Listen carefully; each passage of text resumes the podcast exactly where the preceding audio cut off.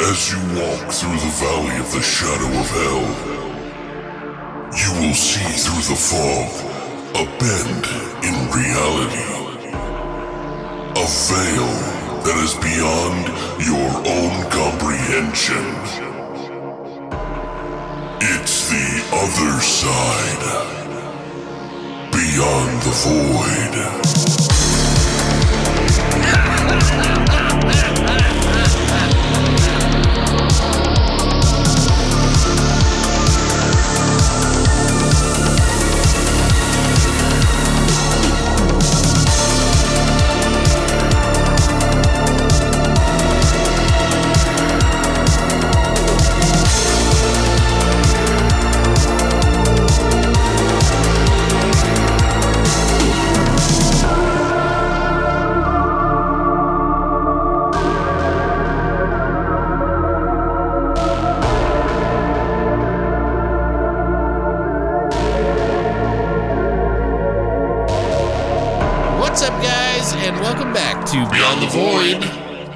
Podcast. That's right, it's episode 321, and today is a very special day or week or episode because it just so happens to be this old piece of shit's birthday. Yay! Happy birthday! How old are you? Everybody load their guns and shoot them at me. How old are you gonna be? Too old and none of anybody's business anymore because I'm I don't even know who how old I am anymore. Do you need depends? No, I don't need depends, Christina. Just let me be old. Anyway, so yes, it is my birthday. I am old, just a lot of old. I literally have thought I was this age two years in a row now. So Christine had to correct me the last time, and I remember this time, and it doesn't make it any better. Fuck all of you. I'm out. Podcast over. Bye. No, so I decided to pick a couple of movies to review this week that I just, you know, felt like watching. I, I had a really hell of a hell of a time trying to pick these out.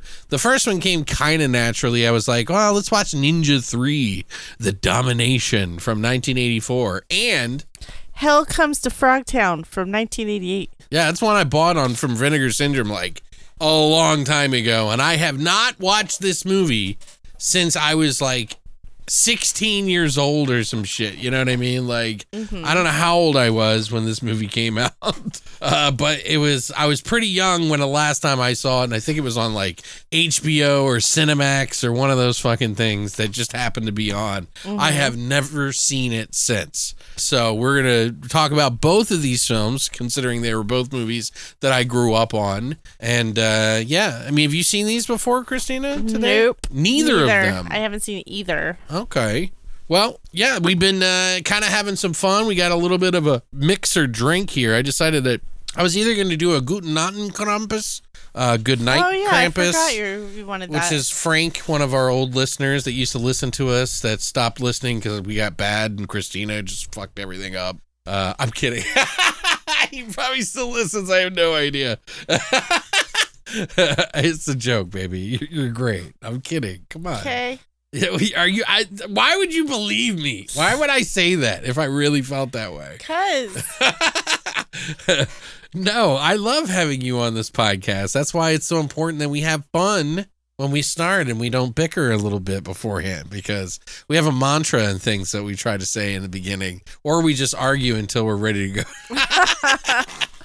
uh, but no, we made a drink, and it's one of my favorite drinks that I that Patrick and I used to drink actually quite a bit. yeah, all the time you guys used to drink. um, when we would hang out and have our big uh, Thursdays, I think it was, we used to do episodes on, right. wasn't it? I don't know. They were like an all day thing, guys. Like we would sit, we would drink, we would sometimes watch one of the movies, we would, uh, you know, just chill and get drunk for a while.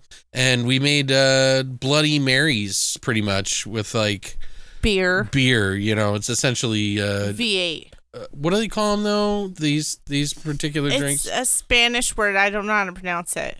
Micheladas. Yes. which is just beer V8 and some of that Tajín sauce that uh, is like a chili pepper with lime uh, seasoning that you put on the rim and everything. Which is good on mangoes. It's fucking really like guys, like if you've never had one of these, honestly, these are like sitting by the pool type fucking drinks or sitting out on a summer. It is perfect. It is like so like cold, it's delicious, it's smooth, it goes down. It doesn't feel like you're drinking alcohol, but you get really kind of fucked up. So, uh, and it's pretty quick. So we, we, we made a few of these today. Cheers, Christina. Cheers! Happy birthday to you. Thank you. Do we have pl- Do you have plans? I Do don't we know. Have I think, plans? we, I think we blew my load on like Ew! movies. Don't say it like that. Well, I'm just saying we blew our birthday money and stuff on like yeah, you bought movies. This- I got movies and stuff. I think I got Naked Lunch on 4K and like some other stuff that uh, we ordered ahead of time. And plus, I think we, I, I don't know, maybe we'll get some food or something like that. I don't know. It's, uh, you know, once you get older, it's like nobody gives a shit. You just, just enjoy for what it is. You enjoy it for yourself, and you just go, you know what? I didn't think I was going to ever live this long. exactly. Because I honestly thought I was going to be like one of those, like, you know, legendary deaths. You know, I wouldn't make it till 27. Yeah. You know, like Kurt Cobain. What or- happened? I don't know. My gross ass just decided to push through that, like, no problem. and just uh, made it, you know? I just got to, I don't know. You know, what is it? It's like Hunter S. Thompson said, too weird to die, too young, Oh, too strange to to live and too weird to die. I don't know. Maybe that's what it is. Maybe maybe maybe whoever's like pulling the strings up there is like, you know what? Let's make him suffer a little bit more, huh? everyone suffer. Yeah, I mean, in this relationship, I mean, come on. I'm totally kidding. You're the best thing that's ever happened to me, baby. I'm totally being funny, guys. I'm being self-deprecating because it's my birthday. Okay, it's Guess just you're allowed. just it's just for a little fun. Okay, it's just weird getting old anymore. Okay, so fuck you guys. You don't have to live with it. I'm gonna take a sip. Shit's gross. I don't like it. I thought it was good, and then like my third or fourth sip, I was like, no, I can't do it. Really? Yeah. You're drinking it with a Well, well, fucking well. straw. Well, yeah, because I'm a girl. Fuck does that mean? I don't know. I don't know anything. What does that mean anymore? anymore? Huh? I don't know. What is a girl, Christina? Huh? um. Anyway, uh. So yeah, we're gonna watch a couple of. We watched a couple of movies this week, and um. I wanted to have fun with it and just kind of enjoy it, and then you know talk about things. We've had how many birthdays have I had on this? It's like seven years now, right? On the podcast? Yeah, August of this year Seven will be eight. August of this year will be seven years of the podcast.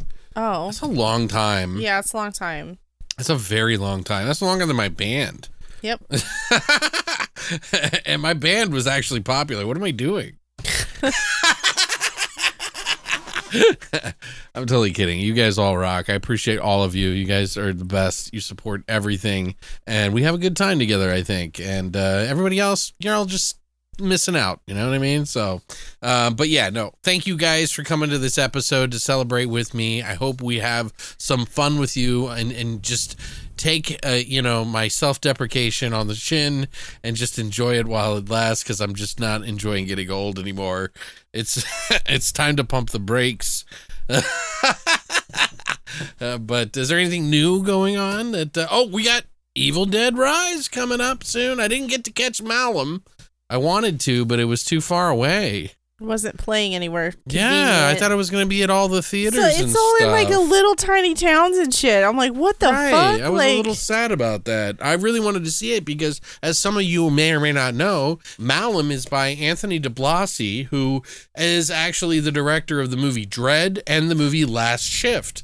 Last Shift is the it's like a remake of Last Shift, so it's like Evil Dead 2 to Evil Dead. Mhm. So Last Shift is Evil Dead, and the new one Malum is more elaborated on and, and messed up. I really look forward to it though. But we do have Evil Dead coming that I'm kind of curious about seeing. It's on the 14th. No, it's on. I like the end of the month. Is it? I thought it was the 14th or the 21st. Something I don't know. Like that. And then we got the Pope, the Pope's Exorcist. Oh, I've never seen a I've never seen a demon this strong before. Of course not, because we have to get them all crazy now. You know what I mean? We got a fucking. I think this year we're gonna get a trailer for the Exorcist remake. By the way, ugh, that's not gonna be good, dude. we'll see. Mark my words, man. Like I will be surprised if it's good. Like I, I want it to be good, but it's not gonna be. It's written by the guy Set that those did the. expectations low. No, it's because it's because the Firestarter movie that ruined. Oh yeah, that was bad. that was the the writer of that is doing the new Oh, Exorcist movie. God, And no offense, but that was a terrible that's kind writing of weird job. that that got greenlit I don't know. Yeah. with that. So something. I'm just telling you, just have your expectations low, and we'll go watch it. I want to be positive about stuff, but I just don't have faith in that. And it's not because it's easy to jump on the hate wagon either. I know. I I'm know usually the guy that's like, "Hey, chill out. Let's But just you know it." what? I liked that show. The first season was shit, but that second season was amazing. Okay, well, So let's just see what happens. I don't know. It's hard to compete, and I understand they got to remake it at some point because they got to keep pushing the property out, you know, Yeah. or it's not theirs anymore, and it becomes what public domain or some shit. Oh, I guess. Uh, but you know, somebody paid for a lot of money for it, so they're gonna get their money's worth out of it somehow. Anything else we got coming up that uh, we're gonna be doing? Nope, just working. Okay. Life is so exciting. We got Easter coming up here Oh my God, I'm so after excited! For your. Fuck y- your Easter! I want this is my Hey, birthday. don't say that. Don't say that. We're gonna go to my parents. what? Share Easter eggs? The fuck? Yeah, we're gonna have. There better be money in them goddamn Easter eggs. You hear me, parents? I don't know. I just don't care about Easter. I'm sorry. I really just don't give a shit. I I, mean, like Easter. Really, uh, I don't know. I mean, I'm not a very religious person. Well, so I'm not saying let's go to church. Jesus Yeah. Christ, like fuck. Come on, get your Sunday No. pastels on, Alex. I just want to go eat some food and see my family. okay, well, that's different. If we're gonna go see your family, don't call it Easter. It's but it's Easter. Now you ruined Is it. is that the one? Is that the one where Jesus rose from the dead? Dude, that's the one where Jesus came out. There was like cheerleaders on both sides oh, with the fireworks. and the fireworks. Yeah, That's right. Because that's what happens in our neighborhood. Yeah, that's right. Every uh, Easter. That's how they, They- they- celebrate Jesus. Is Yeah. fireworks. So if you guys don't know what I'm talking about, it's an old joke that we always laugh about because we ha- we've talked about it on the podcast before, but I'll repeat it for those who don't know what the fuck we're talking about.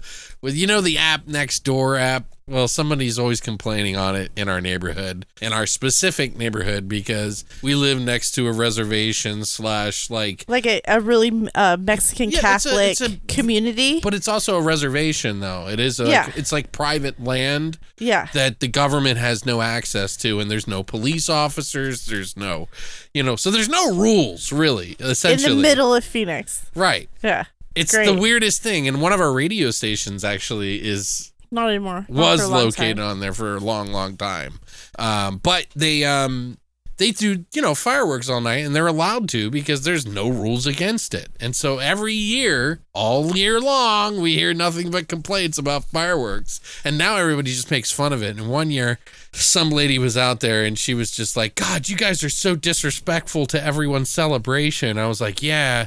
I was like she's like this is jesus or something like that. And i was like yeah i remember when jesus came out of the cave and there was cheerleaders and fucking fireworks for seven days straight i remember that. That shit was dope. And people thought it was really funny. Because it is kind of silly like do you really need to do fireworks for seven days out of the Right. week? I mean but we we're just so used to it now we don't even care. So we just we, now we just laugh at the people who get upset about it who just Mm-hmm. who like move in thinking they're coming into a like a wonderful neighborhood or something like that. Just you wait. Anyway uh, it's just funny it's just us kind of dealing with life and laughing at life i guess that's what you have to do these days right Right. otherwise you just break down and cry and i'd rather Every laugh. day. yeah every day Yep. this is a very positive podcast for birthday by the way let me just tell you Woohoo. i'm gonna have another drink here we go i think it might be that time christina you just did the time. oh that's right yeah we're not doing a horror shop well we will explain it though Yeah. so in ninja 3 the domination there is a very weird v8 scene this guy keeps like literally trying to basically stalk and uh what feels like rapey uh because he won't leave this girl alone and so he keeps asking her to get coffee or get a drink or and she's like I don't drink I'm healthy I don't like coffee cuz I'm in shape it's bad for your health and she's like after him like of course kidnapping her uh she says well I guess we could date. I guess we could go back to my place. I don't have coffee, but do you? I do have some V8. And so she comes home, takes a shower, takes off her claw, her top, and at the house and drops it on the floor in front of him, and then puts a towel around her or, so, or a shirt or something,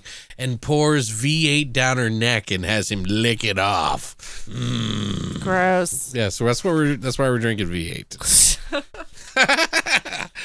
Anyways, I made a commercial and I think it's up on Instagram where I did a V8 commercial and I made it sound like people were fucking in the background when I when I showed that scene. Oh. I, I gotta look for it. It's on my I think it's on my personal Instagram, so I might have to Oh. download it and then post it uh huh. on like uh, TikTok. So anyway, I did post a video on TikTok today that I did not post anywhere else. So if you guys aren't following TikTok, you're missing out on on the goods. Okay. So anyway, let's jump into our flesh and potatoes for my birthday Extravaganza. extravaganza. Ah, Yay! Whee! Fireworks! Yay! Yay! Of Ninja 3 The Domination 1984 and Hell comes to Frogtown, 1988. Don't Sound So Excited, Christina. We're going to go ahead and do that right now.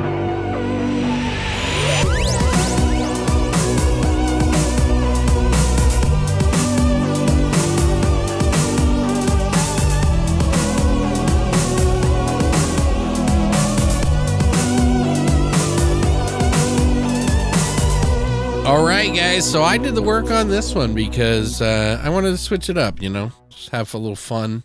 Ninja 3 The Domination is the third sequel, by the way. I don't know if you knew this. That's why they Oh, is it. that why it's three? Yeah, there's not three ninjas So did you need like to? many people think. Did you need to see one and two to see three? what? This is the third movie. Yeah, I'm kidding. I'm just kidding. Uh, so, yes, Ninja 3 The Domination is based on the sequel before it called Revenge of the Ninja. And the one before that, the very first one, is called Enter the Ninja. These are the same guys that did American Ninja and all these other ninja movies, I guess. But it is a Cannon film. So it's the infamous Breaking Electric Boogaloo 2 people, which Ah. is probably one of the best documentaries about filmmaking you can ever watch. Literally amazing. There's two mm-hmm. of them too because they did one and then the guy who else did it. Remember? And I think it's on I Netflix. remember. I think it's the Electric Boogaloo 2.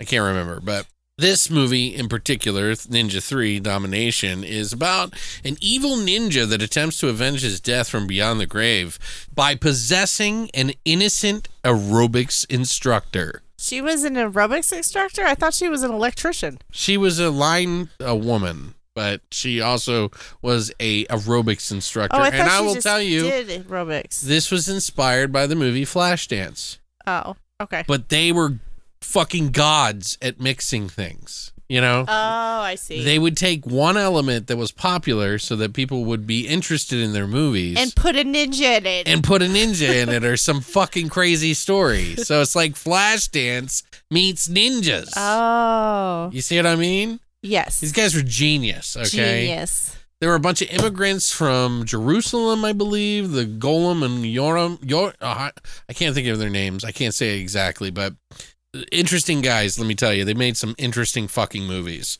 This is directed, however, by Sam Firstenberg, who did Revenge of the Ninja, Break in 2 with Electric Boogaloo, American Ninja 1 and 2, Delta Force 3, The Killing Game.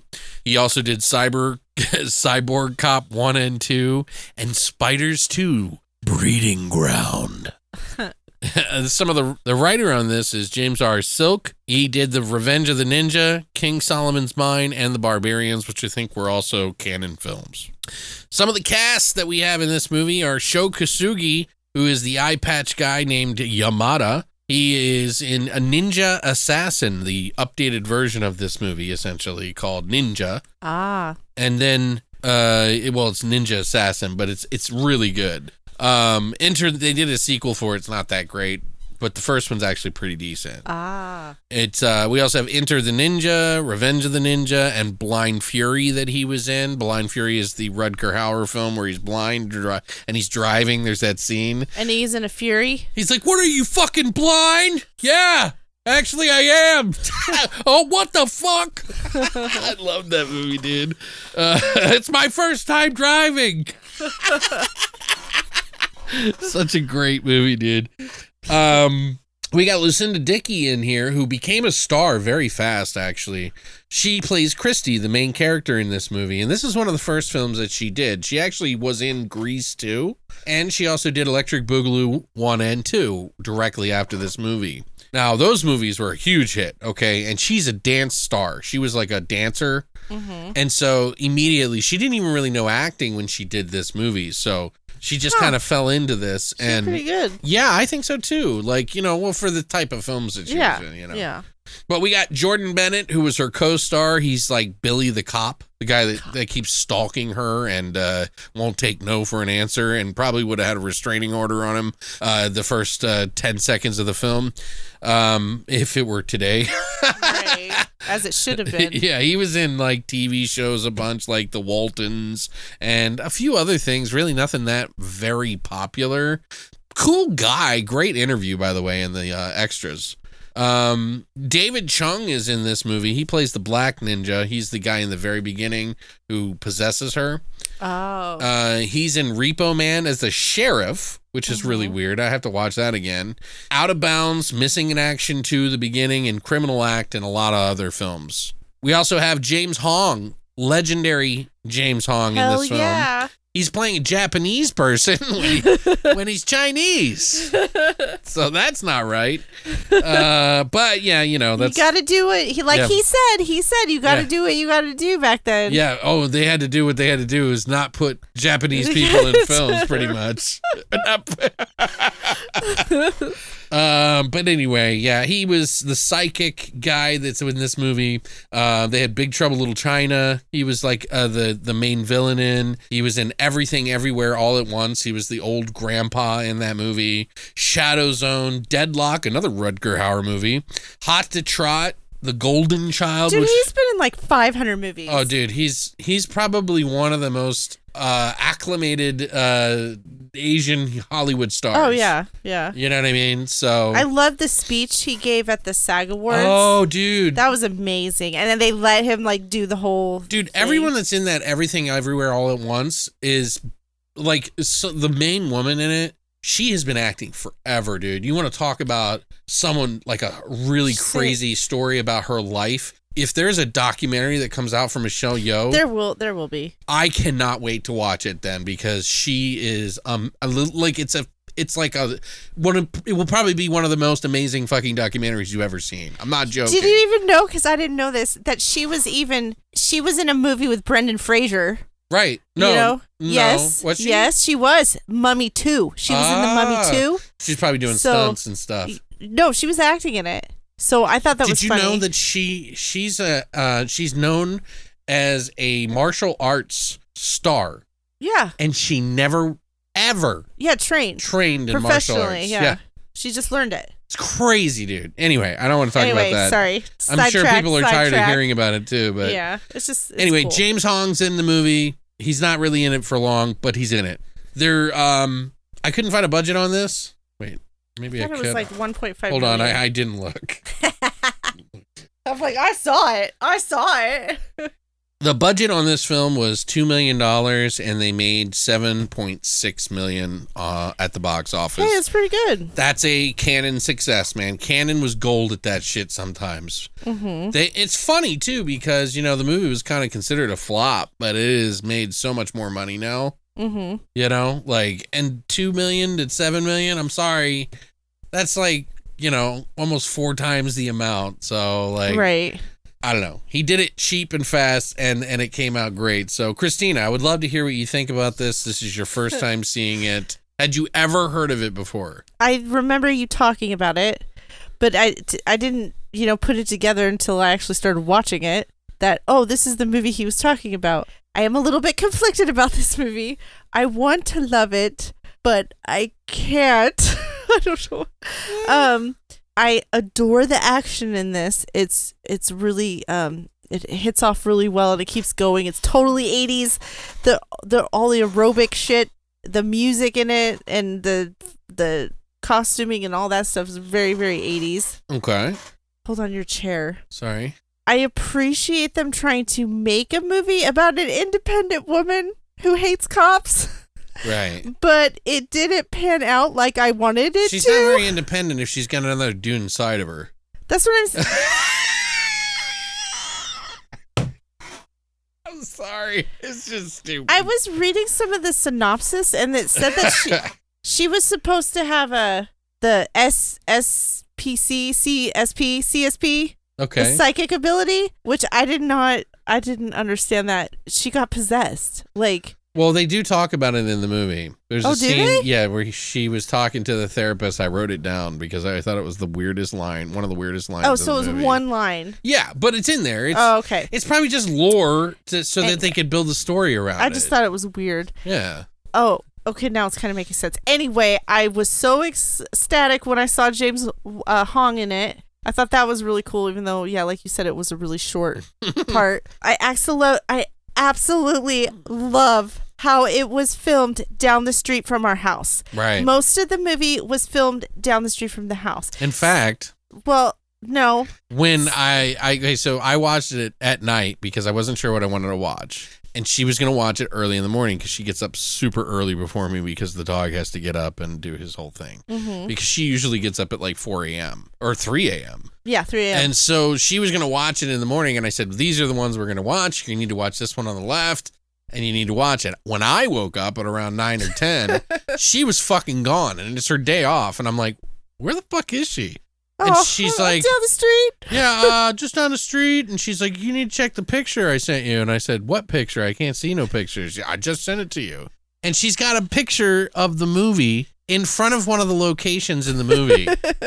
she's at the fucking place where they shot it. She looked up online the areas that they were at. Yeah, I went to like three different areas. Yeah, she didn't go to the golf course in this movie. Well, but I yeah. was going to. Okay, we can talk about this later. right, but I'm just saying. But I, I was gonna go to the golf course, but I didn't because the they remodeled the building and it's completely different. So, I was like, well, that's pointless. yeah. And then I was gonna go all the way to Glendale Memorial Park, which is still there, but they again they the sign switched, so is that where was the tombstones pointless. are? Yeah, which is uh, another. It's funny because that's one. This there's a cemetery scene in the movie which I have a problem with. I liked it, but it was just a little bit disrespectful to me. Yeah. And, well, a lot of stuff in this movie was kind of disrespectful. Well, it just looks different too. It So- doesn't look like your normal Arizona in some parts because, like, I don't remember the the cemetery looking like that. that cemetery looks like that. yeah, because most of our cemeteries out here look like dirt, dirt. Most of that cemetery was dirt. Oh, okay. So it looked like grass everywhere. No, it. there was a little bit of grass because it's always greener in the front. You know what I'm saying? And then they just let it die. green in the front, brown in the back. You know what I'm saying? Those are Arizona cemeteries. Okay, right. But anyway, That yeah. sounds terrible. What, by the way, I don't know what that means. what? What are you trying to say? I, I just, oh, shut up. Okay, so I oh, I lo- if you need me to spit out any Papago Park trivia we'll get dur- there. during the trivia, I can do that. Um, I gave it a six out of ten. I enjoyed it, but I mean, I I oh, I was cringing half the time. So six out of ten. I think the, I think you're wrong, but yeah, she's wrong. So I actually really like this film. This is a movie I used to watch all the time on my dad's beta machine. He used to have all the Revenge of the Ninjas, all those. Uh, I think at least we had this one, and I think he got it used from the the video store. Because at the time, back in the day, when you would get these movies, you couldn't really buy them because they didn't have stores that sold them. So your video stores would just have extra copies that they would end up selling for like $30, 40 dollars and i know that sounds crazy to some of you guys because you're like 30 40 dollars? Used? Yes used. Because the movies were like sometimes two three hundred dollars for a videotape for you to do that. Like some of these movies were really big expensive things but you know obviously it became cheaper and they would become like 90 dollars you know what I mean? For each tape. But that was them making their money back because they go, oh, well, we're going to sell it to you for 90, but you can make that back in 10 rentals. You know what I mean? So it's like, Right. they're like, you know, whatever they're charging for it at the time, you know. But I really like it. I think it is actually very competently well shot. Like aesthetically, the aesthetics in this are really good. Like it's very well shot. The fog and everything makes it look like it's an 80s film, like a like a 80s music video or whatever, which I think the aesthetic is missed in today's world of movies and stuff. Like they don't make movies like this anymore. Right. And the aesthetic is really kind of great. You know, like she has this layer that she lives in that uh, has like a arcade machine and gym workout stuff and like all this 80s stuff on the wall, like the picture of the the woman with the glasses, the the French The Duran Duran. yeah, the Duran Duran pretty stuff. much. Yeah, but they used to have all those. No, there was an yeah. artist. There was an artist. There was an artist yeah. that did stuff like that, and I think Duran Duran had them p- do their cover. Yeah, the Rio album. Yeah. Yeah, her name was Rio and she. Anyway, Duran Duran's awesome. I like them too, but um, it's just I don't know. This I I like the way this movie looks. I like the way it feels. I think the story of a, a woman being possessed by some fucking aerobics instructor being uh, possessed by a fucking ninja who is an assassin that goes to kill somebody on a golf course is kind of ridiculous, but it's it's kind of ridiculously awesome. Is you know what I mean? Like it's it's a what the fuck kind of movie in a lot of ways. There's a lot of scenes that kind of flow together pretty well.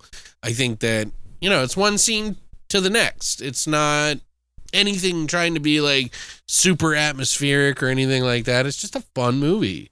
There's a lot of action in this movie. There's a lot of kills in this movie. A lot of people getting shot or murdered. Uh, there's like one. There's a couple of scenes in the movie that are just so super iconic too.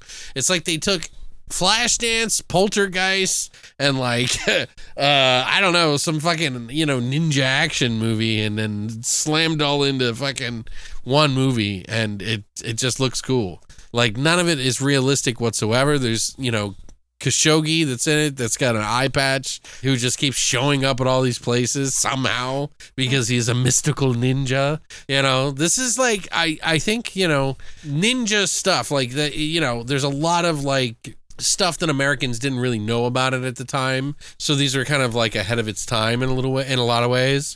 Because there was a huge surge of ninjas in the 80s and every kid wanted to be a fucking ninja dude. Even to this day kids want to be ninjas. And you know what I mean? Like whether it's a ninja turtle or yeah, a fucking, you know. I'm just saying, like ninjas were cool as fuck back then when we were kids, and like even the GI Joes that were ninjas, everybody wanted those, like Snake Eyes and and Storm Shadow and all that stuff. And this kind of like plays into that, and that's why it's kind of like a nostalgic film for me. You know, like I remember watching this with my dad a lot. And just thinking about how this woman crushed a fucking golf ball or a, a, a fucking pool ball in her hand. And I always like remembered that. Just like kind of like Chuck Norris when he breaks the beer in that dude's hand. Mm-hmm. You know, I'm just like, God damn, that's some crazy shit right there. but um, yeah, it's you know, it's an imperfect film, but I think it's set up. I think it's set out to do what it did, and they put it, put it together really quickly, and it is a damn fine outcome for a movie that was supposed to be just to make a few bucks off of. You know what I mean? Like cult status wise, it is just aesthetically that pleasing. Yeah, obviously the acting in it isn't fantastic. It is super of the times, very rapey when it comes to the dude. like every girl's gonna watch this movie and be like, Jesus Christ, that's not happening in these movies anymore. Thank God. and you wonder where we got it from. You know what I mean? Like these movies that always like were like, if you try hard enough. So yeah, it's got some like you know stuff that didn't age well in it. You know, obviously that's gonna be like a funny thing for a lot of people because it's just so ridiculous. Like nobody does that anymore. Well, if they do, they're fucking arrested. But you know what I mean. Yeah. the setting is really cool. I love that it's in Arizona, like you, and um, yeah, I think it's cool, like just to see movies like uh, that are in Arizona like that. You know, well, it's not just in Arizona. It's literally down the street from our house. I know they did a lot of shots in Tempe, actually. Yeah. So, um, but yeah, I, I I think it's really funny. I like how over the top it is and just absolutely ridiculous that it is. So, um, I think you will too. I think you'll enjoy it if you like over the top, sort of really well looking made films. Like this looks like a really good 80s film to me. Mhm. And I think there's a lot more to it than people give it credit for. it's not just a bad film. You know what I mean? Like I think it's actually a pretty good one. It's just a fun film. So, but yeah, I would give it a seven out of ten. Oh, okay. Yeah, I would definitely watch this again. Oh, d- yeah. There's no way I would not. And sevens, you know, it could be even a 7.5 for it. It's like, you know, watching Miami Connection. You know what I mean? Like, you mm-hmm. can't watch the whole thing and, and love every aspect of it. But there's just some of those moments in the film that you're just like, yeah, mm-hmm. like they don't make movies like this anymore. Right. You know? Right. So, like, Miami Connection is just a ridiculous film. Mm-hmm. It's a, hilarious. Uh, but, you know, there are moments in the film that you're like, Jesus Christ, like, what the fuck? Um, yeah. So, seven, 7.5 out of 10, I think, is a pretty good score. Mm-hmm. So that averages out to what, 6.75 between the two of us or so? Something like that. Yeah. 6.5, whatever. So, um, what what would have pushed you to a seven? Like, what do you think would have pushed you to a seven? If uh, she would have Don't spoil anything. if I'm not gonna spoil anything, if the the love situation factor wasn't Is cringe? yeah in this, Okay. I mean, that's fair. They- It doesn't make sense that they're together. no sense whatsoever. Yeah, it, it really does send the wrong signal. It's disgusting. um, uh, they would have actually used like if they would have actually used like Japanese, you know, people, or they would have. Some. Uh, you know what? I didn't appreciate. Um, there were parts where they should have been speaking Japanese they weren't. I'll be honest. I honestly think the producers of this film cared more about it than most people in that day. Oh, I I agree, but I'm just saying. Like they were actually had Kosugi come out and do it. You know what I mean? And yeah. Right. So, but you know, Well, for James Hong then- is just so popular, and he was just he's such a good read. Probably yeah. they were like, yeah, he's perfect. yeah. You know, who doesn't want James Hong in their film? You know what I mean? Right. Um, but yeah, I think they care. They probably cared more about that shit back then than than most. So, um, but yeah, uh, we do have some trivia on this, not a whole lot, but some interesting trivia about it that we'll talk about, and then we'll get into our, you know, next movie. We'll talk about some of our favorite scenes in this movie and everything. But if you don't want anything spoiled, of course, you can go down to the timestamps down below and listen to our spoiler-free discussion on the next movie, which is Hell Comes to Frogtown from 1988. So, but if you don't want anything spoiled, here is your warning. So, um, Lucinda Dickey said that she didn't even know what a ninja was when she she Oh my got God. hired for this. And she wasn't, you know, really an actor and had to do like the possession scene as her interview scene Mm-hmm. because they wanted to make sure that, you know, Oh, she could act. yeah, and she kind of has this like Linda Hamilton Oh, slash totally. Linda Blair look in this movie. Like she totally looks like Linda Hamilton. Linda Blair. No, Linda Oh. Hamilton. She's Sarah Connor. You remember Sarah Connor, the mom in T2? Oh yeah, totally. You know what I'm talking about? Yeah, she looks like her. Yeah, she looks like Linda Hamilton, like a younger Linda Hamilton, you know what I mean? Um she she looked like she could have been a really big famous star at some point, you know what I mean? She just stopped acting cuz she had kids though. Mm-hmm. She said that just one day she just got old and she went to go to school to study to be a better actress. She had this lead role in Breakin' 1 and 2 and she thought things were looking up for her and she had kids and she's like, "You know what? I just kind of want to raise my kids." And so she did. And she's never regretted it ever since apparently. Oh. So, but uh, yeah, she just kind of stopped acting after a while. So, you know, she did um, also talk about that she got a call like a few days after her interview, and she's thinking, you know, oh, I'm not going to get it, right? Mm-hmm. And they called her a few days later, and they were like, okay, you need to be ready and down there at the at the movie in two days. So they she like flew out to fucking Phoenix, and like she didn't know anything. She didn't even know what the script was. She didn't nothing.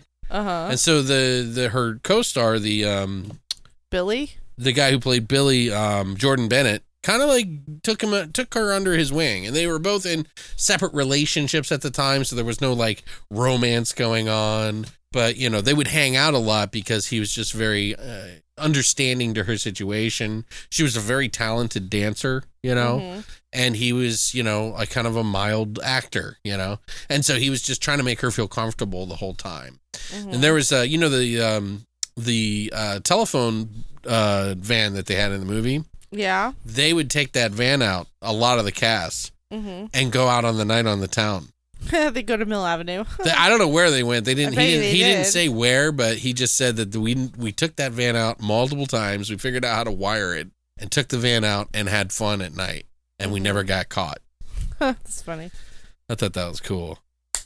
Murray. Uh, Linda also said that she loved the director from the start and that he was just so, you know, just very welcoming, very kind, very understanding towards her. And, you know, she had to learn a lot of stuff like before that, like acting. She had to learn all of this stuff. She is afraid of heights and she had to learn how to climb a, a pole. Oh, That's her the- climbing the pole. Oh, Uh, she wanted to do a lot of her own stunts, but they, you know, they used like whenever she's dressed up like the ninja, a lot of times else. they have a substitute well, obviously because they didn't want her to get hurt. Right. Well, in the yeah. She wanted to though. She was like, "I want to do this. I feel comfortable doing this," and uh, yeah, they wouldn't let her. She did do fight training before they actually started the film, which was like really quick, like a week of just nonstop training, morning and night Mm-hmm. all day, like, you know, training so she could get her stances and stuff. And she said she picked it up pretty quick because she's a dancer. So she just kind of looked at it as like choreography as what she would as a dancer rather than, and just put it into fighting. So, Right. um, the spa scene, you know, the scene where the two girls are in there with the cop because Mhm. she goes to kill every cop that was there when she died or when, When the, the ninja died. ninja died, the black ninja, they call it black ninja. yeah. Um, but he goes in there with those two girls, and those girls said that they were absolutely terrified of her Oh, really? because she walked in like possessed, Oh, okay. and she they didn't know her. They Uh-huh. hadn't seen her. They hadn't hung out with her, and they were like, "I don't want to be dunked in the water." And she was like, "I have to dunk you." Like, what are you doing? You know? so she was like very serious. She didn't break character when she was doing that. mm-hmm. And those girls like they had to do it a few times because those girls were like, super scared. yeah, they were legitimately scared of her. It's funny. she said she loved that. she was like, that was like really empowering. And like, she's like, I don't know what came over me, but I just wanted to do it. Um, there were supposedly two different endings for this film, and the original ending would have been her killing the black ninja, Uh uh huh. which I think she kind of does. And Yeah, she does. they added more to it because they felt like it needed to go further and be more. oh, that's why there was Like a, a bigger fight. ending. There was a long fight with uh That's right at the end. Right. So like she would argue with like continuity and stuff like that with the director and uh, Mhm. producers. They're like, stop worrying about that shit. We we got this. Nobody's gonna see that. So Mm-hmm. the end of the movie when they actually are there like staring, it's just the two of them in that scene. Uh huh. The other stuff had already been filmed. So we're Kushko, Shiko, uh, Sho Kosugi Kosugi. Mm-hmm. He actually stabs the black ninja in the head, you know, and that's how Yeah, he dies. one one-eyed Willie stabs Black Ninja. yeah, pretty much. So they're just staring at like like pretending like he's there in the scene. oh, and they just added him in. Yeah, and so like the the director and the producers were explaining what happens and they were laughing. So if you watch it at the very end, you can kind of see them smirk a little bit and laugh Mm-hmm. because of how he's explaining it. He's like, "Yeah," and he stabs him in the head. It goes all the way in his head and he's dead. And they were like kind of laughing because they didn't get to see any visuals. They're just like, you know, Oh. you know what I mean? So, Mhm. Jordan Bennett was actually a singer and a comedian uh, before he became an actor. He kind of did Broadway after that, but he had a uh, run in with Merton, uh, Mer, uh, what's his name? Milton Berle, okay, who was famous.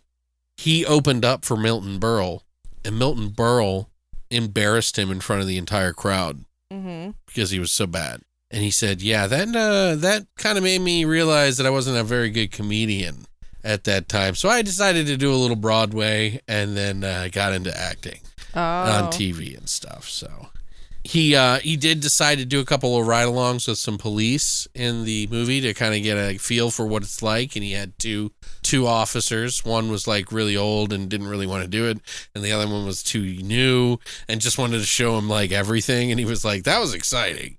He's like, "We went everywhere." Like he's like, I, there was a couple of moments where we went, and I was just like, "Holy shit!" Like what the fuck? Um, like he wanted to like get into a gunfight or something. Oh you my know? god! So he was like, "That was exciting." In Phoenix, that you know, that doesn't Right. take long. Yeah, seems like a thing, huh? Uh, but he said that they, uh, you know, they they came up with the idea of the V8 juice. He came up with the idea because in the scene they wanted her to be naked, and she was not having it. so they had to make it steamier in some way. And he was like, "Well, what if we, Oh. you know, took the V8 and poured it on you since you don't like coffee?" And she was like, "I could do that." Okay. And so when she poured it on her when she was sitting up, it was all over her. Yeah.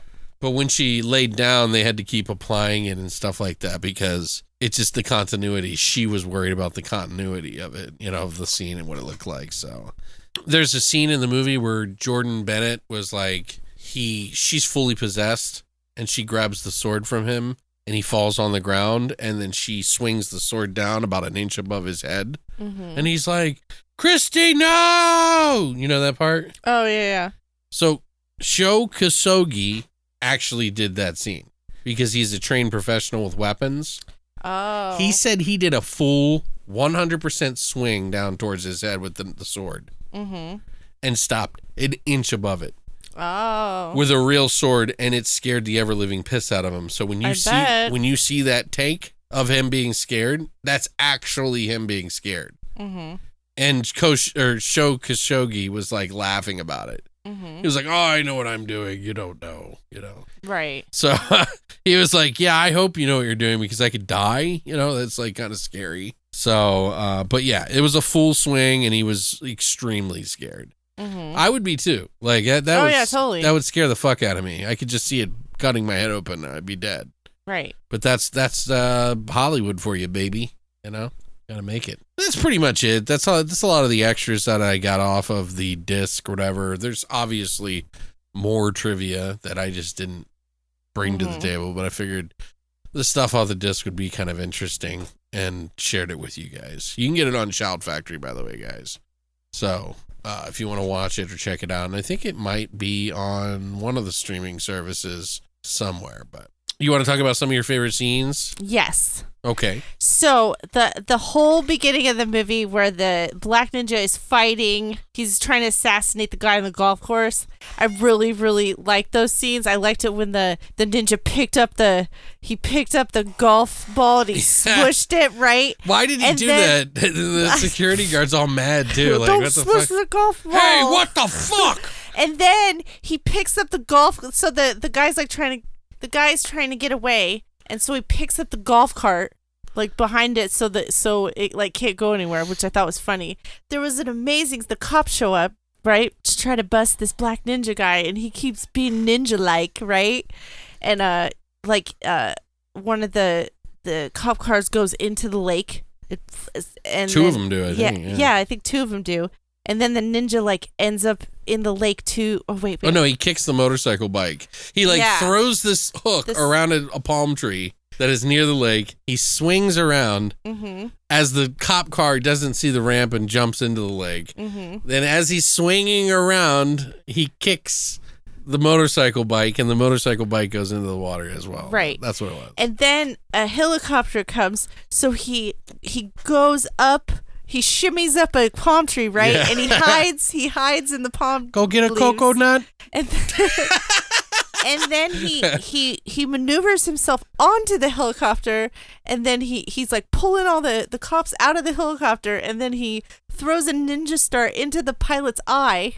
So then And th- did you notice that part? Like the guy's like, "Hang on, I'll get him," and he's already Yeah, dead. You know what I mean? Like yeah, he's got a ninja star in his brain. yeah, he like he's- the he's head dead. turns around. That was so cool. I'll get him for you. but I also thought what was really cool with the helicopter. So the helicopter starts going down, and I really like the shot, right? Because you see the Papago Mountains, and the oh, helicopter yeah. like sli- it flies across the Papago Mountains, and then they do like this explosion. right. So it looks like it the helicopter hit the mountains, but they didn't. They just did a big explosion on top of the mountain, which I don't really think is legal. yeah. Which, by the way, I don't know what it was back then, guys, but we didn't wear blue. the the cops wore black out here. Oh no, that's because that's the the as a costume. And Yeah, the I blue, understand. I'm just saying. the just blue saying. cops is a costume. Right, and then the the state guys are like tan. They're tan. The because- sheriffs, yeah. state sheriffs. I think they're all tan now though because uh they don't like them wearing the black because it gets too hot. Well, I mean, it makes sense. Yeah, I think in in uh, Los Angeles it's black still yeah. I think in Los Angeles. because I get a lot when I go blue. when I go to LA. I go to the cop shop, like the used like vet and cop Uh-huh. shop, and I always buy their shirts, the button-up shirts, Uh huh. because they breathe Right. so well that you don't feel like you're wearing. You know what I mean? Like it's like made out of this material that breathes really well, Right. and it stretches like a lot. Right. So it's pretty. It's actually pretty comfortable. I used to wear it for my stage performances all the time, and it's one of my favorite shirts. You know which one I'm talking about. right. The one that I can't button up all the way because I've gotten so big now. I had to buy new shirts. so I just leave it open, and let my gut fly. You know. Anyway, um, I of course love um any of the scenes where she's like tripping out, trying to like hold the sword. I think she did a pretty good job of acting possessed. Uh, Did you it- like how the, the sword had a mind of its own and Yeah. kept hovering and like calling into the, the- the, closet like the poltergeist and shit? yeah, that's so silly. Glowing sword thing. And then they would like smash her radio or whatever. But the other thing, did you ever notice that every time that she would be possessed, possessed, like fully, not just partially, because she was partially possessed a lot of times, but fully possessed where it wasn't even her, she would have the eye makeup on right. that the guy had on. right. Because Yeah, the thick eyeliner. yeah, the black eyeliner because, you know, it's the It cover. blocks the sun. it, it covers his eyes so you Yeah. can't see. Yeah. One of the things that really fucking bothered me is the the the the Ko, uh, Sho Kosugi always appeared uh, everywhere all the time. He's always like smelling one of the girl's blood or how you know I don't know how he keeps showing up. Like he's always smelling stuff and like He's he's a- magical. yeah. So Christy is like, she's like figuring out something's wrong with her. She's like, I can feel like there's someone in the room sometimes. And and Billy's like, he's like, it's just your period. he's like, you should see this ancient Japanese psychic, like out of the blue. and she's like, he's like, maybe he can help. I mean, it's James Hong. he better be able to help you. He helped Eddie and Eddie Murphy in The Golden Child. So, I mean, why not? Ain't nothing wrong with my yang. anyway, um, so it's weird though, you know. There's one point where she goes to the therapist. That's the part I was thinking about. She gets checked out by a doctor, is what I'm saying. She goes to a doctor of some sort. Remember this part? Mhm. And they're like, You're a perfectly healthy young woman. She's like, aside from your extrasensory perception and the preoccupation with Japanese culture, no harm in that. I was like, that's oddly specific for a doctor to say. right. Like the only strange thing about you is that you have a extrasensory perception, which is probably what we were what I was mentioning before, uh huh. and your preoccupation of Japanese culture. like what? Okay. But anyway, so they go to the psychic and then James Hong like makes her smoke. They like tie her up and she just goes along with it. And so does Billy. He's like, I'll be in the other room. It's cool. And they tie her up at the waist and her, wrists and everything. Right. And it's like he like makes her smoke some pot or something, and suddenly they all get high as fuck, and she's like possessed, and her eyes are red as fuck, and he starts speaking in tongues, and Hong goes to cut the ropes because he's like. He's like, the spirit has asked me to fucking cut her free. and he's like, no, you can't do that. And he starts wrapping her up again. And then she starts spinning around with this Linda Blair look on her face. And it's a mm-hmm. fake, it's a dummy, by the way Obviously. but they just had it spinning so much. Like, yeah, It- I thought it was real when I was a kid. You know, Oh, yeah. Oh, oh when you were a kid, yeah. Yeah, it was it was off putting. She like slip. She like puts his hong up against the wall, and she's like laughing while she's like flipping around. I thought that was. I don't know. I just thought that was kind of cool.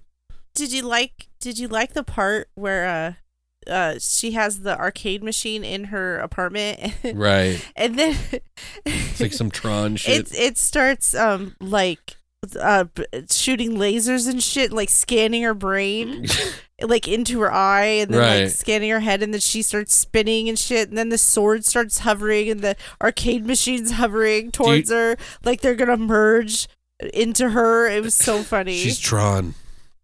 She's like that girl in Tron. What was her name? The oh no idea. the girl that played the the like anomaly that, that that Tron the game produced on the outskirts of Tron Tron Trontopia, wherever the fucking hmm the wire. Where what is it called? The fucking I don't know. You you remember the sequel to Tron, right? I barely. Okay, I watched it once. I love it. I think it's awesome. I, I it's one of my favorite films. That needs to be brought on 4K immediately. and there's like a version of it online where someone upresed it, but they haven't. It's too hard because I guess they filmed everything in 4K, Mm-hmm. or you know what I mean. Like they filmed everything in a lower format or something. Mhm. I don't know what they did, but it was on. It was on the big screen, so I would have think that an IMAX camera would have been fine, right? I don't know. If they shot it in an IMAX, then they should have a version that they could put out in 4K, right? I don't know. Anyway, so Christy always confesses that she's like gone blank for hours at a time and she can't remember thing. And he's like, I'm, I don't know what to do. he's like, I'll help you out, baby. And they embrace a lot, you know. But he does find out eventually after the whole James Hong situation, and she doesn't remember that. And she keeps asking him, and he won't tell her. And it's very obvious that there's something wrong with her because she looks fucked up. Right. she's and then she's getting these bruises and shit. Right. So I thought, you know, and this is where the psychic was telling, you know, before she left, Billy's like, it's a black ninja. And then the guy's like, there's only one way to kill a ninja, and that's only a ninja can destroy a ninja. And it's like, oh God. Right. Okay. Q eye patch ninja guy who dispatches a few cops and some orderlies at the morgue to have a look at the ninja body. And apparently they have like some sort of history that the ninja killed his father and blinded his one eye Yeah. while he was tied up. threw a ninja star into his eye. Yeah. He's Some like Quentin, that. Some Quentin Tarantino shit right there. He's kick. I can smell you. he carries that little star around. I can smell you. Creeping around L.A. uh, what else? So after she, so she goes in and she kills a cop, right? Which so, cop? There's a couple. You- You say like like uh, there's like a hundred. Well, I'm trying to set up the cemetery scene. So she she went in and she killed this cop. So they're having the funeral for this cop at the Ah. cemetery, right? And she's all dressed up in her gear Yeah, because she's she fully possessed. and she shows up with bow and arrows and sh- shit. So they're having the service for the funeral. So she starts shooting bow and arrows at him. Yeah. And of course, One Eye Willie Ninja is there, and and so they start fighting. And then what's okay? What's fucked up about this is like this is like a legit cemetery. It's still there, and they were like fighting on these people's fucking graves. And then all of us, they even had ninja swords, and then they they were. They were fucking up tombstones, and those tombstones looked fucking real, and I could not They're not real, over it. clearly. No, because I paused it. And I was like, "Is that just like they were like, fuck it, they're dead, and nobody gives a shit." they probably and they're like, "Let's just break it." Oh, okay, we'll just give them another one. I don't fucking know. They're It dead. looked- What are they gonna do? well, that's true. Well, it's still supposed to be disrespectful. Fuck them. They're But- dead. this is the best entertainment they've gotten all year. Instead of crying fucking idiots all the time, they get to fucking see an action movie. Yeah, but I just was like, I was like, "Oh my god, you gotta be kidding me!" But then the fight uh moves over to like an abandoned building house next door, which I thought was weird. And then they kept fighting and stuff. Oh stuff. yeah, that's where he like goes through the floors and stuff. And yeah. she said that when she was fighting him, like when they were fighting in the scenes together, that he almost took her head off a couple of times. Like that's how Really? strong he was. Like Wow. he is like no joke. She was like he is legit. So she's like, I'm kind of glad, you know. mm-hmm. Um, yeah, is that where they fight a few monks or whatever? I don't remember. No, no, no. So, so later on, um, they, they're supposed to meet at the That's right. temple. Eye patch says, "Come up, meet us at the temple." Yeah. And that's when they they fight the black ninja himself, Yeah, And she possesses the monks. Right? And he takes over the body of the the black ninja again. Yeah. and she's like herself and that's where she stabs the ninja Mm-hmm. and you think it's over but then it goes up and then he has to fight them on a mountainside Mm-hmm. isn't that the one where Yeah. and then he stabs him in the head And I was trying to figure out where this particular mountain was because that wasn't Papago Park. I think that was um, North Mountain in Phoenix, but that's what i was kind of wondering I, I don't know i mean you can't tell it's so hard to tell well, you can. I just I'm not familiar with because it's such a particular. It's such a particular like the rock formation is is particular, so I can I can pick out the mountains around here because every single mountain is like different. Especially Papago because when I first started this movie, literally five seconds, I paused it and I was like, "What the fuck? Like that's Papago." right But yeah, I didn't know where this last scene was at. I think it was North Mountain. I, I I I couldn't place it. I mean, I guess if you looked at the sun, but you know, sometimes film is like in reverse. They they flip it Oh yeah, that could be true. just to make it fit a certain, you know, like Yeah. if there's too many left scene sides, Mhm. they'll flip the film and make it look on the right. right. So you, you there's no way you could really tell. You know what though? Like you could base it off the sun if we were to pay attention. What I don't understand is they had like one of the closing scenes and an opening scene was like a sunset sunrise scene, right. and it was the ugliest, which doesn't make any goddamn sense to me Yeah. because it was ugly, and I'm yeah, like, Yeah, we're known for our fucking. it's uh, rare we have those boring. well, Californians have a pretty good sunset too, but I'm just saying, like, we have a really Yeah, nice looking all sunset. the time, all the fucking time. and it's like multiple different colors, and this was just like, it was just like meh. yeah, it didn't make sense. But uh, you also have to remember, like, we're on the ground level; they were up on the mountains. So they probably thought, you know, like, because No, typically when we're on the ground, it causes like purples and blues and oranges and greens. No, because those mountains aren't that high, and people literally go up on those mountains to watch the sunset. Right. Okay. So you're Well, wrong. Okay. Happy good. birthday. Thank you. Appreciate it. anyway, we do have another movie we're going to talk about. and I don't want to waste too much time on this one in particular. Uh, Christina did the work on this one. Hell Comes to Frogtown from 1988. Woo! Sam Hell is a prisoner. Wait, at- what in the Sam Hell? Shut up. What in the Sam Neill? Oh my god, you scared me. Okay. Sam Hell is a prisoner of the female fraction who took over the US after nuclear war. Mutants thrive in the wasteland while humans face possible extinction due to infertility. A bomb strapped to his crotch. Hell is forced to rescue a group of fertile women from oh god A harem from a harem ran by an evil mutant gang of frogs. of frogs. That's right. Okay. You heard that right. Hence Frogtown. Anyway, tagline. A new breed of enemy has taken over the world. Sam Hell has come to take it back. All right. Uh, two directors on this film. We have Donald J. Jackson and R.J. Kizer. Uh, Donald has done such films as Rollerblade from 1986 and the five sequels. oh my god. He also did Guns of El Chupacabra from 1997 and the four sequels. He's really into that. RJ is a film editor but mostly works in the sound department. He has worked on such films as Interstellar, in- Inception, Catch Me If You Can. You know, I'm on, I bet you he makes more money than than uh, Oh, yeah. Donald yeah. Oh, totally. being even a Those are- director. yeah.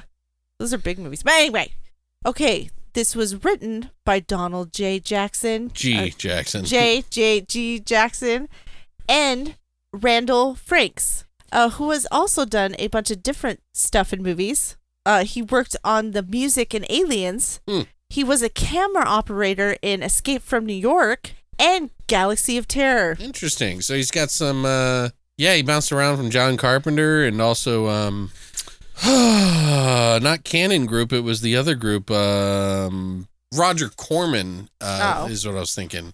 Roger Corman did Galaxy of Terror. So he Oh. he like bounced around quite a like few places there. It's Mhm. interesting. All right, starring Ro- Roddy Piper, who Roddy play- Roddy Piper. who plays Sam Hill, famous pro wrestler Rowdy Roddy Piper. Ah, God, that's a horrible name. I can't ever say it. Rowdy anyway. Roddy Piper. Yeah, say that ten times fast. Roddy Roddy Piper. so easy. But also has movie credits including They Live. Which is more of a better film than this. Yeah, A Jungle Ground from 1995 and The Green Fairy from 2015. Passed away. Yeah, in 2015. Yeah. Sandahl Bergman plays Spangler. Spangle. Spangly. Spangle. just like a spang star spangled span uh star spangle not plural spangle Okay. um, she was in Conan the Barbarian, Mhm. Red Sonja, Yep. She, all that jazz, and Ice Cream Man. yeah she's been in a lot of stuff Yeah. Uh, we have Rory Calhoun who who plays Looney Tunes. legend Yes, Motel Hell. yeah big time How to Marry a Millionaire from 1953. And the last thing he acted in was an episode was the episode Oils Well that ends well from Tales from the Crypt episode. 1993. 1993. That was his last thing he did. I just remember him in Motel Hell trying to like convince those swingers that he's swinger. It's such a weird scene. I remember. Yeah, he's like, "Oh yeah, we have fun and uh, yeah, we got keys. We'll meet you over there later." and then they they you know harvest their blood by burying them up near their necks. Remember? Oh yeah, okay. You remember? Yeah, I remember. Okay. Uh, we have Julius LeFlore who plays Squid Lips. Old squid lips. He is mostly a stunt coordinator and has worked on movies such as Inner Space, Firestarter, Huh. and Die Hard. Speaking of Firestarter, Yeah. he he looks like a fucking stuntman. Yeah, he, does. really He's all beat up and shit. Yeah, I love it when they use stunt people as actors, though. I yeah, really yeah. do. Well, they always because- are in. The, they're always extras in most movies. Yeah, but when they're actually acting, acting. That's what I mean. movies, They're yeah, usually it's they use them when they're not because they can pay them like an actor, and it's like a loophole so that they Yeah. don't have to like pay somebody else Yeah. because you have to go through SAG and all this other bullshit sometimes. and, like- Right. anyway, Uh, budget on this movie was 1.5 million, and what did you think, Alex? this was less than the other movie. yeah, it was. Um, yeah, this one is a movie that is like, let me put it this way. You know, when you used to go into Hot Topic and you would be like at the mall and everything's so mundane and boring, and you know, you're like, hey, what's this Hot Topic? Let's go in there, you know, because it's different. And you walk around and you're like, oh, this is all really neat. But by the time you walk out, you're like, I don't need any of it. You know what I mean? Do you know what I'm saying? Okay, yeah. Like there's a lot to this movie to look at, but it's it's very hollow inside to to watch. yeah. You see oh, what I'm yeah, saying? You're totally right. It is not a movie that has aged very well.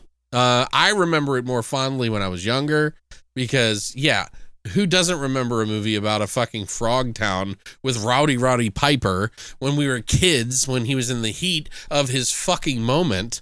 You know what I mean? Like who doesn't want to see a movie like that? When we were kids, we watched every fucking movie that every actor, every wrestler did. Like fucking uh, Suburban Commando, a fucking, you know, Hulk Hogan. Uh, they're terrible movies. You know what I mean? These are terrible movies for the most part. They're like really Mm-hmm. pretty bad. But this is one I think that would be on Cinemax like pretty regularly at night. Uh, they would air this and just play it, or it was on like you know up all night. You know, USA up all night. Um, they would. There's a lot of sex in this movie. It was supposed to be a hell of a lot more raunchy than it was, bel- believe it or not. Uh, it is definitely a male um, fantasy movie, which you know it's a fantasy film in general. Really, it's an apocalyptic end of the world fantasy film. I'm not saying only men like fantasy films. I'm saying that it is male centric in the sense that it is kind of using women as like uh you know sex objects in this one and uh you know say what you will about it it's the 80s again so of course this is a pretty pretty blatant trope especially with this movie in a lot of ways it kind of reminds me of the boy and his dog uh, because it's a very similar story because you know rowdy rowdy rowdy rowdy rowdy piper's fucking character sam howell is like the last potent one of the last potent males on the planet because of the bomb and everything that went off and in the a boy and his dog which is played by the dude from what was the hawaii oh miami vice don johnson Oh. he's in that movie and he like thinks he's gonna have sex with everybody in that film and they're like oh you have to do it this specific way with this machine you know what i mean it's like it's such a Oh. such a bummer you know like oh my god. but like in this movie he's got a flap where he's got to like have sex with everybody and he's like paid by this organization run by women who are the military now because 67% of the world's men went to war and died so now that all there is left is women running things which is you would think somewhat forward thinking in some ways but somehow they fuck it up because Yeah. the man men made the movie. yeah, because Sam Hell is like the most misogynist piece of shit in a way, but not really. In the end, you know, he's just one of those guys that needs to be in control. And so, you know, by the end, he's kind of not so bad. You know, he's just kind of a Once he gets his control. Right. Well, it's like once he gets the the jock strap off his his junk, he's like a much better person. He just doesn't want to be controlled like that. So anyway, that's not my point of this. Is that it's just so ridiculous. You can't take any of that shit seriously. It is literally like a comic book version of you know a, like a poorly written comic book that was made back then. You would think that this would be, oh man, this is going to be hilarious and fun and just so over the top with all of its like fucking misogynistic jokes and and and female like uh, you know empowerment jokes and like there is all of that in there. They're just not funny Mhm. a- at all. Like unfortunately, there was a couple of moments that I laughed, but it's not like it's more like haha funny, not like, you know, laugh out loud funny. Mhm. And unfortunately, you know, this is well before he did They Live, Rowdy Roddy Piper. So he's a little what about around the ears with this one in particular. I think he does a fantastic job in They Live. I always have. I actually thought he did a really good job in that movie playing the they they really wrote him well for that role, I guess. You know, they probably stereotype cast, you know, whatever for him, but he was great in, in They Live, but this one, I wouldn't expect the same kind of caliber of acting if you're a fan of him and you've never seen this movie. This is more of a, hey, they made a film about some guy who's in the apocalypse uh, fighting frogs, you know? Six String Samurai comes to mention. Uh, Mad Max, like the the shittier version of Mad Max. Mhm. But you gotta remember, guys, like back when we were kids, like we didn't really get to see this kind of stuff. So movies like Cherry 2000 or, you know, uh, Space Hunter, Adventures in the Forbidden Zone, these were like, you know, shot in the desert movies. They just tried to do the best they could. This had wild, crazy practical effects, very much like a Roger Corman film. You know, just get it done, get it out there. But they had like creatures like, um, um, like they did uh, in sort of uh, what was the movie Arena, where they were in there and they weren't all that great, you know, but they're in there, and so it's just seeing something you never got to see as a kid. You know what I mean? But ultimately, I just don't think this movie is held up very well. And I think more people are going to remember it a little bit more fondly than it really is. It was a little hard for me to rewatch, I got to say. I think I remember it better than it does than it actually was. And this is like where I think of like that highway uh what was the movie um was a Jim uh David Lynch film Lost Highway. Oh, One of the yeah. characters says, "I don't choose to remember things the way they were, but kind of how I remember them." That's kind of what I feel like this movie is. You know what I mean? I would rather choose to remember it fondly in my memory than what I got to see this time. Well, thank God you bought it. Yeah, well, I mean, I bought it. It was on sale, and and I got I'm it really teasing. cheap. Mhm. And I don't mind having it. I like having these little weird films. You know what I mean? Like that's kind of like part of it. I just was expecting it to be way more fun, and I think I remember it more fondly than I did. So Mhm. you have never seen it. What did you think? It was pure garbage. oh well, I didn't give a score. Oh, you didn't give it a score. this sucks, man. Like I don't want to give it a bad score, but I have to in a way. Yeah, you do. It's It's very average or below. So I'll just say four, and I think I'm being charitable. I'm gonna give it a two. Um, Wow. and I I'll kind of explain, even though you pretty much explained it.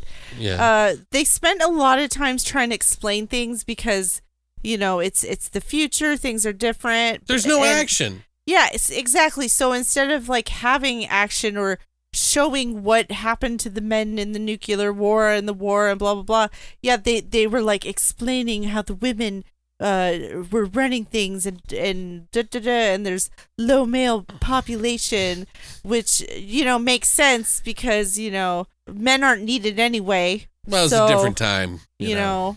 i don't know why the the women are because are women so- didn't go to war at that time. yeah that's true now they do Well, I mean, they kind of did, but I'm just saying, like, not as much. not as much as now Yeah. it's more acceptable. Yeah. But pretty much the it was very it was just boring. There was so many boring parts. And I don't like to ha- watch people having sex with frogs.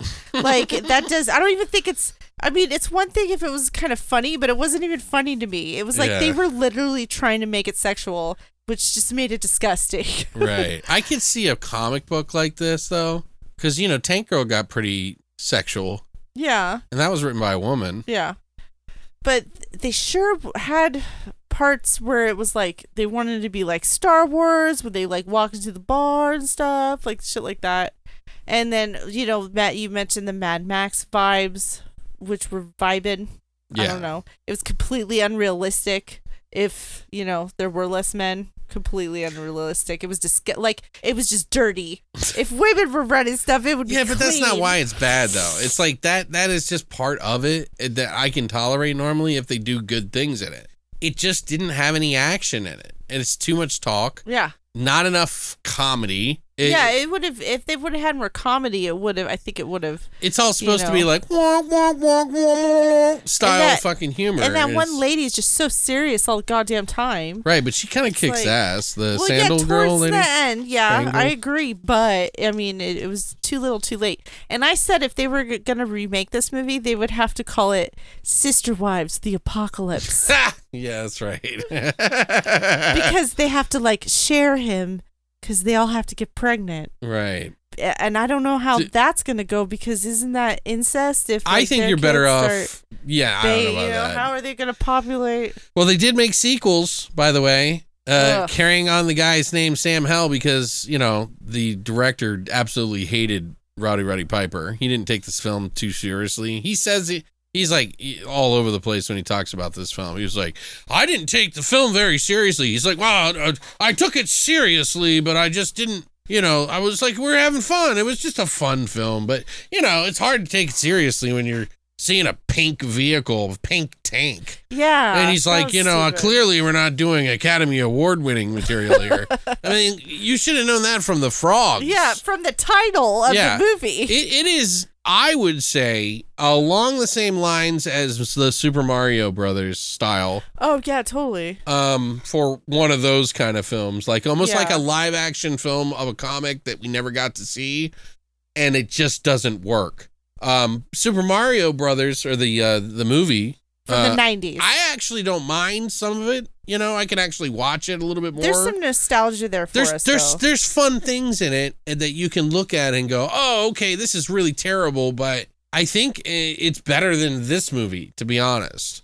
right. Like I, I haven't seen it in forever, and there is a Blu-ray out apparently. I don't know if it's rare anymore, but yeah, maybe we should watch it just for fun, just to see. I would like to. I think I, I think that's out. a pretty good comparison. You know, like something like Double Double Dragon or like Super Mario Brothers kind of feels like the same universe, or Tank Girl for that matter. Tank Mm-hmm. Girl's a hell of a lot more funnier and a hell of a lot more entertaining and a hell of a lot more like good than this. You know what I Mhm. mean? But I think also I think of Super Mario Brothers because I think of Tank Girl and then the the two main guys aren't they the same guy? Isn't Alex M- McDowell? Oh, I don't know. Let me look. Or Malcolm McDowell. That's what I mean. Oh, okay. yeah, Yeah, I'm pretty right sure then. Malcolm McDowell is the. Is he Uh, in Super Mario Brothers? I know he's in Tank Girl. I I'm pretty sure he's in Super Mario Brothers. No, I was wrong. You were wrong. It's Dennis Hopper.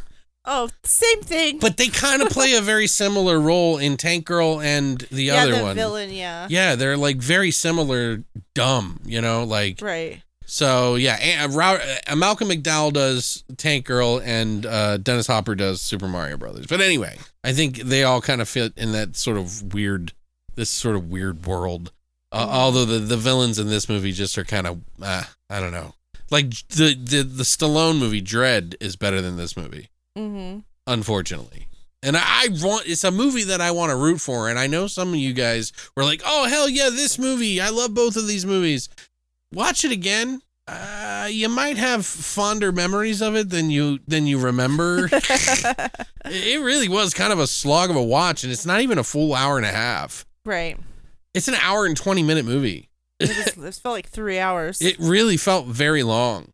So anyway, I don't want to harp on it too much. Let's get into some of the fun stuff that we uh, I found out about it, and in some of our favorite scenes and things like that, and then we'll uh, say a la vie. Hold on, let me see where we can watch this. Where can they watch it? Looks like you can find a copy on uh, YouTube if you want to watch it. By the way, it's like from five years ago, and uh, or you can pick up a copy from Vinegar Syndrome if you have to have it. But honestly, uh, I would tr- try watching it first, and you know, um, I don't know, man. This is it's a rough one. yeah. so But we do have a little bit of trivia on the movie. Uh, I'm going to go over that here now. So if you don't want anything spoiled, check it out. Come back. And uh, timestamps are always located down below. Here's your warning. So Randy Frakes had to rewrite the script when the budget was reduced from three million to a million, and several characters had to be dropped or combined into one. Oh. So the number of locations were reduced, the action sequences were reduced, and everything was simplified.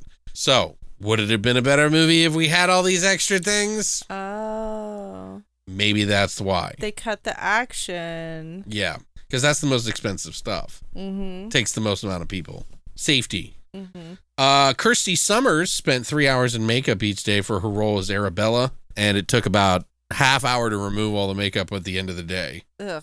So she was the the frog prince lady, Right. princess. Mm-hmm. who got stabbed in the chest. Uh, Steve Wang was actually the effects makeup guy. He did all the frog makeup effects for only twelve thousand dollars total. Oh wow. Yeah, Sam Hell, who is the main character in the movie, of course, battles Commander Toady uh, on Vasquez Rocks at the end of the movie when they're fighting on punching each other and he's hanging over the side. Yeah. What do you mean Vasquez? You don't remember the famous scene in Captain Kirk battled Gorn in the original Star Trek series? It's like a slanted No. rock. Yeah, it's a slanted rock. Oh okay. It's famous. They used it in Bill and Ted's as well oh okay. in part two. Remember when they throw him off? They're like, "You're dead, Ted." They go to the same. They go to the same spot where That rock is? That rock is where Oh, okay. where start where Kirk fights Gorn. Oh okay. So, but yeah, you can tell it. It's just not as prominent. Usually, most people when they go to that spot, they shoot it exactly how the Star Trek did Oh. to make it very apparent. Which Bill and Ted Two, the the second, the sequel. I wonder why they didn't. Yeah, they. I don't weird. know, but yeah, I thought that was fun to point out. Randall Frakes also had the whole story clear in his head, and and when he wrote the script, he wrote the whole thing in only six days, apparently. Wow. And that's he had to change it and go back and change everything. And I think that's kind of what fucked it up. But honestly, as barren as it was of jokes, I think he needed a writing partner on this one a little bit, and he should have. Mhm. Uh, but that's okay, you know, like you know, shit happens. This movie was specifically conceived to launch a series, which supposedly never happened, but actually did happen. Uh, they made Frogtown 2, which is a PG 13 film Mhm. from 1992 with a completely different actor. They got Toad Warrior from 1996 Oh, yeah. playing off the whole Max, uh, Mad Max series, you Mhm. know. Max Hell, um, Frog Warrior, and then Max Hell, Frog Warrior, a Zen Rough Cut in 2015. So there was 92, 96, 2002, and 2015. I don't know that they're direct sequels. The Frogtown 2 is the only direct sequel. But, But I, I think. all of these directors' movies, though, Uh-huh. like all the sequels, it's like Rollerblade, Warrior Blade Warrior, Rollerblade Six, The Domination, or so you know. the Dominatrix. yeah, I've never seen them personally. I don't even think I've seen the sequel. I think I remember seeing the sequel on the shelves, but I don't remember seeing any of the other ones, guys. So now I did mention, you know, how Roddy Roddy Piper really didn't know too too much about acting at the time. That was 100% true. In fact, mm-hmm. he had a lot of problems with the director. They would fight a lot. He really just did not get along with him at all, and that's why he didn't have him come back for the sequel, which he was like, whatever. right. You know, he's like, I think I did what I was supposed to do in that movie. He's like, even if I did have to take a lot more direction than he expected, he's like, I had an idea, had, you know, what I thought this character was. I wasn't just f- doing it and dialing it in. I actually gave it my all. Mhm. I just didn't like the movie. right. He's like, and it didn't seem that funny to me. Right. He said, but you know, years later, I do respect it. I had a good time. We had fun together.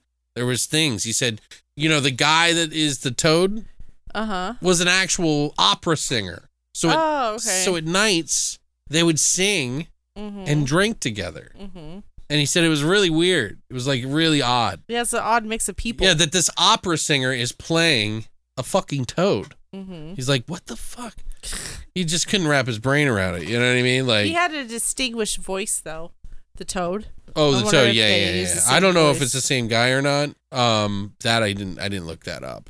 But Roddy Roddy Piper did say that when the premiere happened, he didn't quite tell his wife everything that was in the oh movie. no. So what turned from a silly little frogman movie uh, turned into him sitting next to his wife on premiere opening night, and her not too happy about some of Why the wouldn't you scenes. tell her? He thought it was funny. He's like, "We're still together. Oh, together." hilarious. He's like, we're still together to this day. He's like, I tried to tell her that, you know, it's just acting, it's just art, it's just, you know, this is how movies are made. It meant nothing. We were all professional.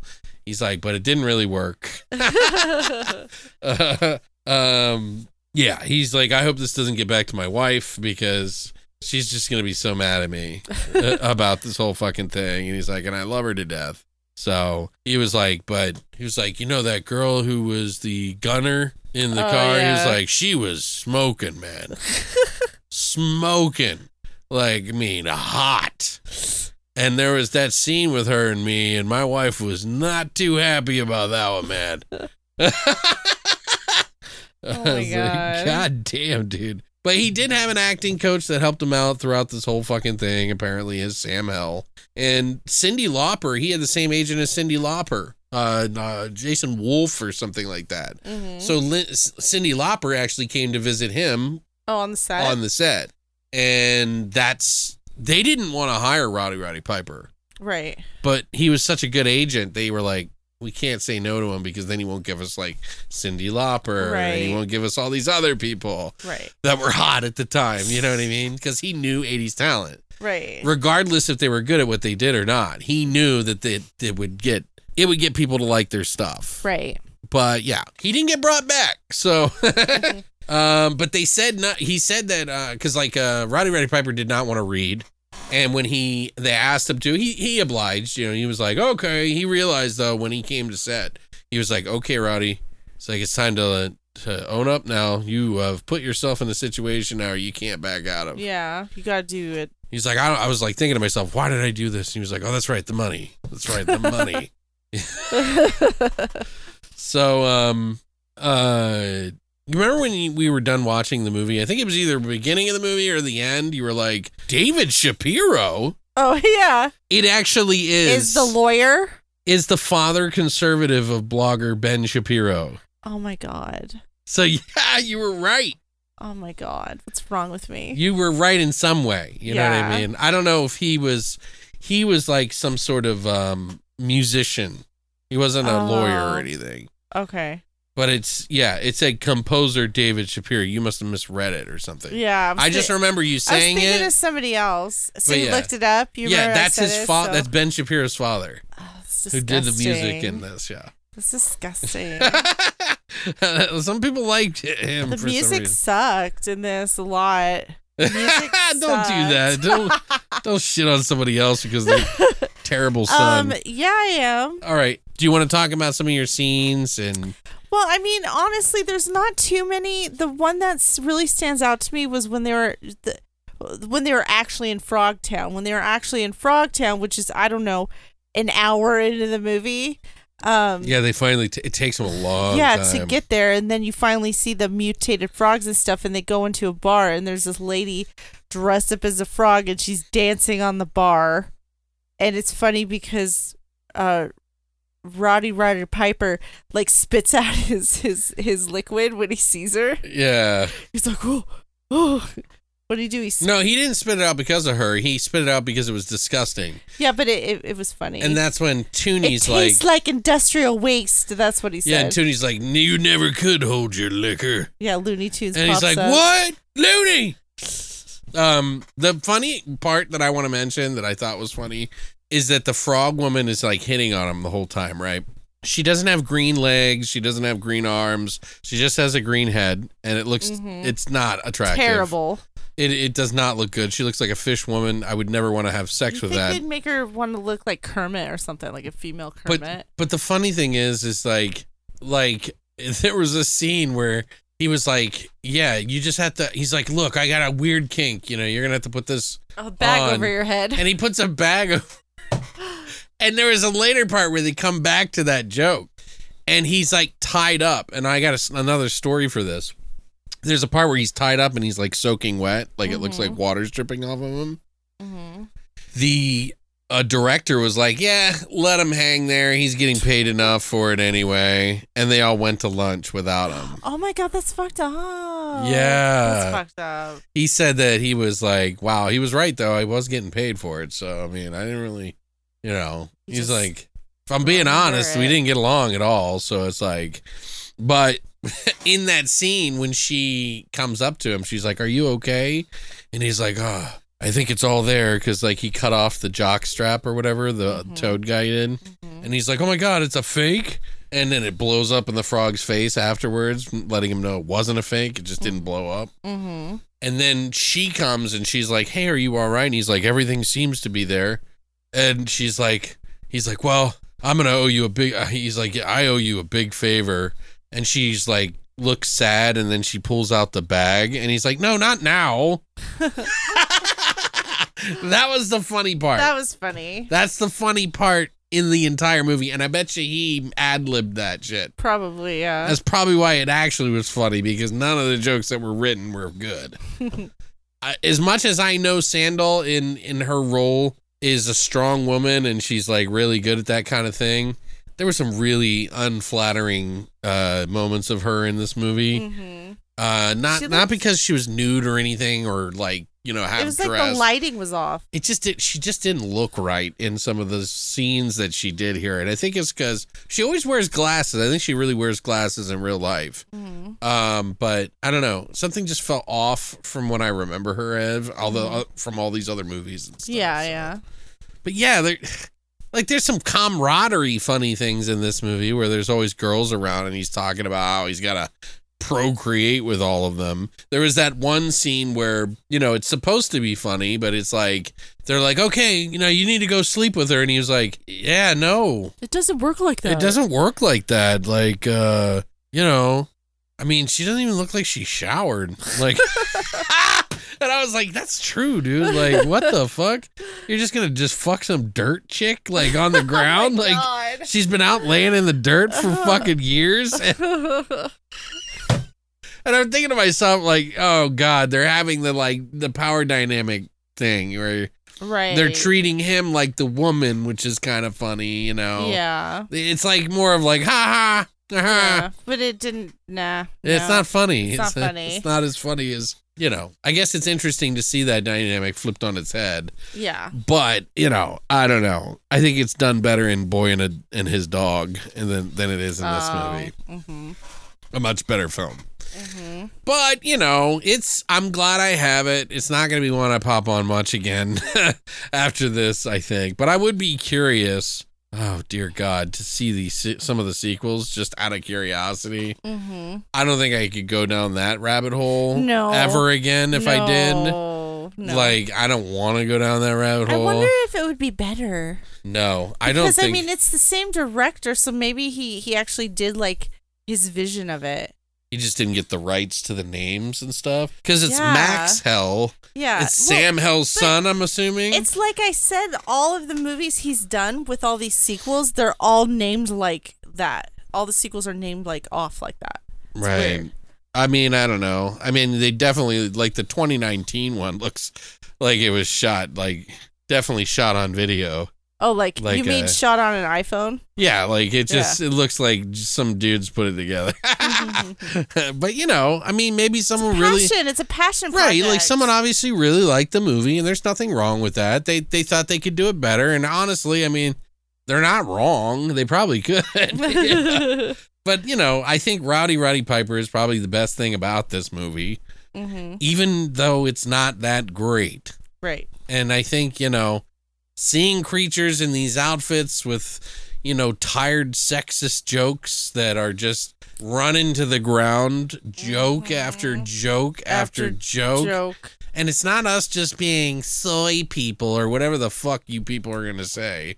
No, it is nothing to do with that. It is just not that good. We'll laugh at some of the darkest fucked up humor that we've ever heard. Why didn't they kill any babies in this movie?